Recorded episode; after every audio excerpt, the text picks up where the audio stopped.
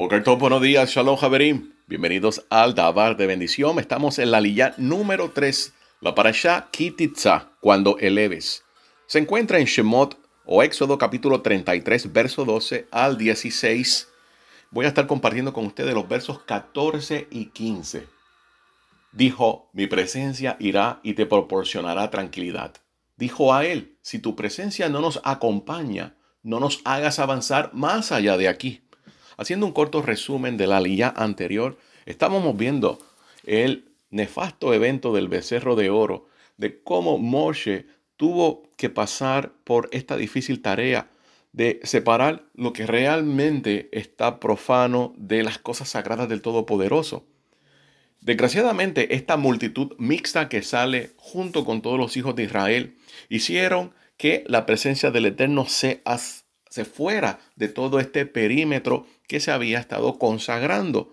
Habían confundido básicamente que como si el Eterno tuviera una imagen de un becerro adorándolo, cuando sabemos que el Eterno no tiene imagen corpórea. Entonces todos los levitas tuvieron esta misión de ajusticiar, de tomar esta estricta justicia del Todopoderoso para limpiar y extirpar este grave pecado del medio de los hijos de Israel. Ahora, después de Moshe haber roto las tablas, estábamos hablando que era el día de Yom Kippur, Moshe nuevamente asciende al monte y comienza a interceder a favor del pueblo de Israel.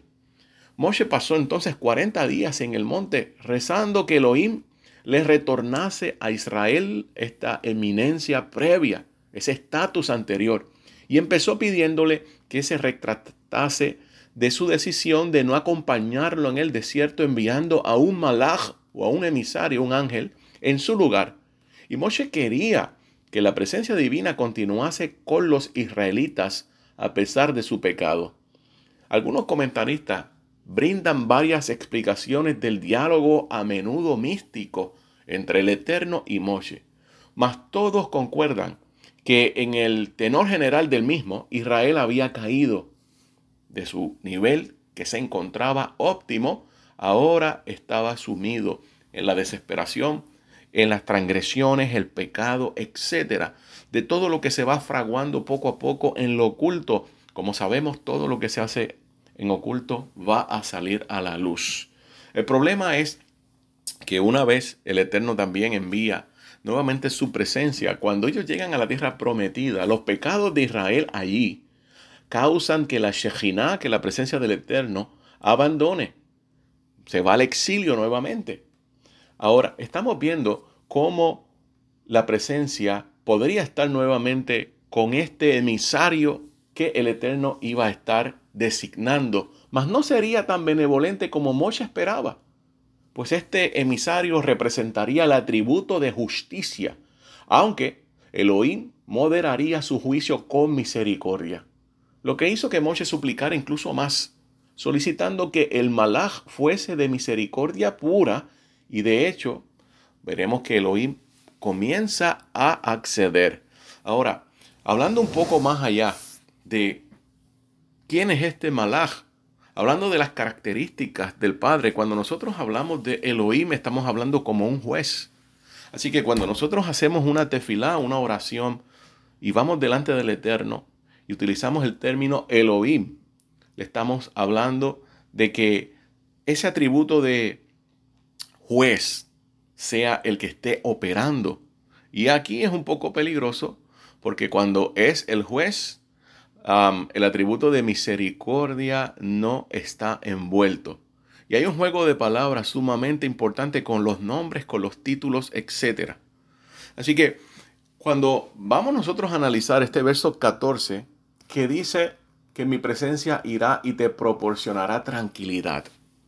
Bueno, esta oración tiene un valor numérico, una gematría de 1472 que simplifica en 14 y simplifica un poco más en 5. Y 1472 también es la expresión o el valor de la expresión Él es mi Salvador. Ahora, 14 está asociado con ir despacio, con esperanza. También la palabra yad El yad, yadá o la mano, también tiene que ver con el poder y con la diestra. Tiene que ver también con lo que estamos hablando de la justicia del Todopoderoso. Nosotros encontramos en el Salmo 97, 2, que dice que la justicia y el derecho son el cimiento de su trono. En el profeta Yeshayahu 45, 21, también dice, no hay más Elohim que yo, Elohim justo y salvador. Pero la justicia del Eterno siempre es recta. La justicia del Eterno muchas veces no es como nosotros estamos pensando. Dice en hebreo Panay y el Hu. Panay y el Hu significa mi presencia irá. Pero cuando nosotros pedimos por la presencia del Eterno, en contexto, es algo demasiado fuerte. Es algo que está centrado en lo que es la justicia.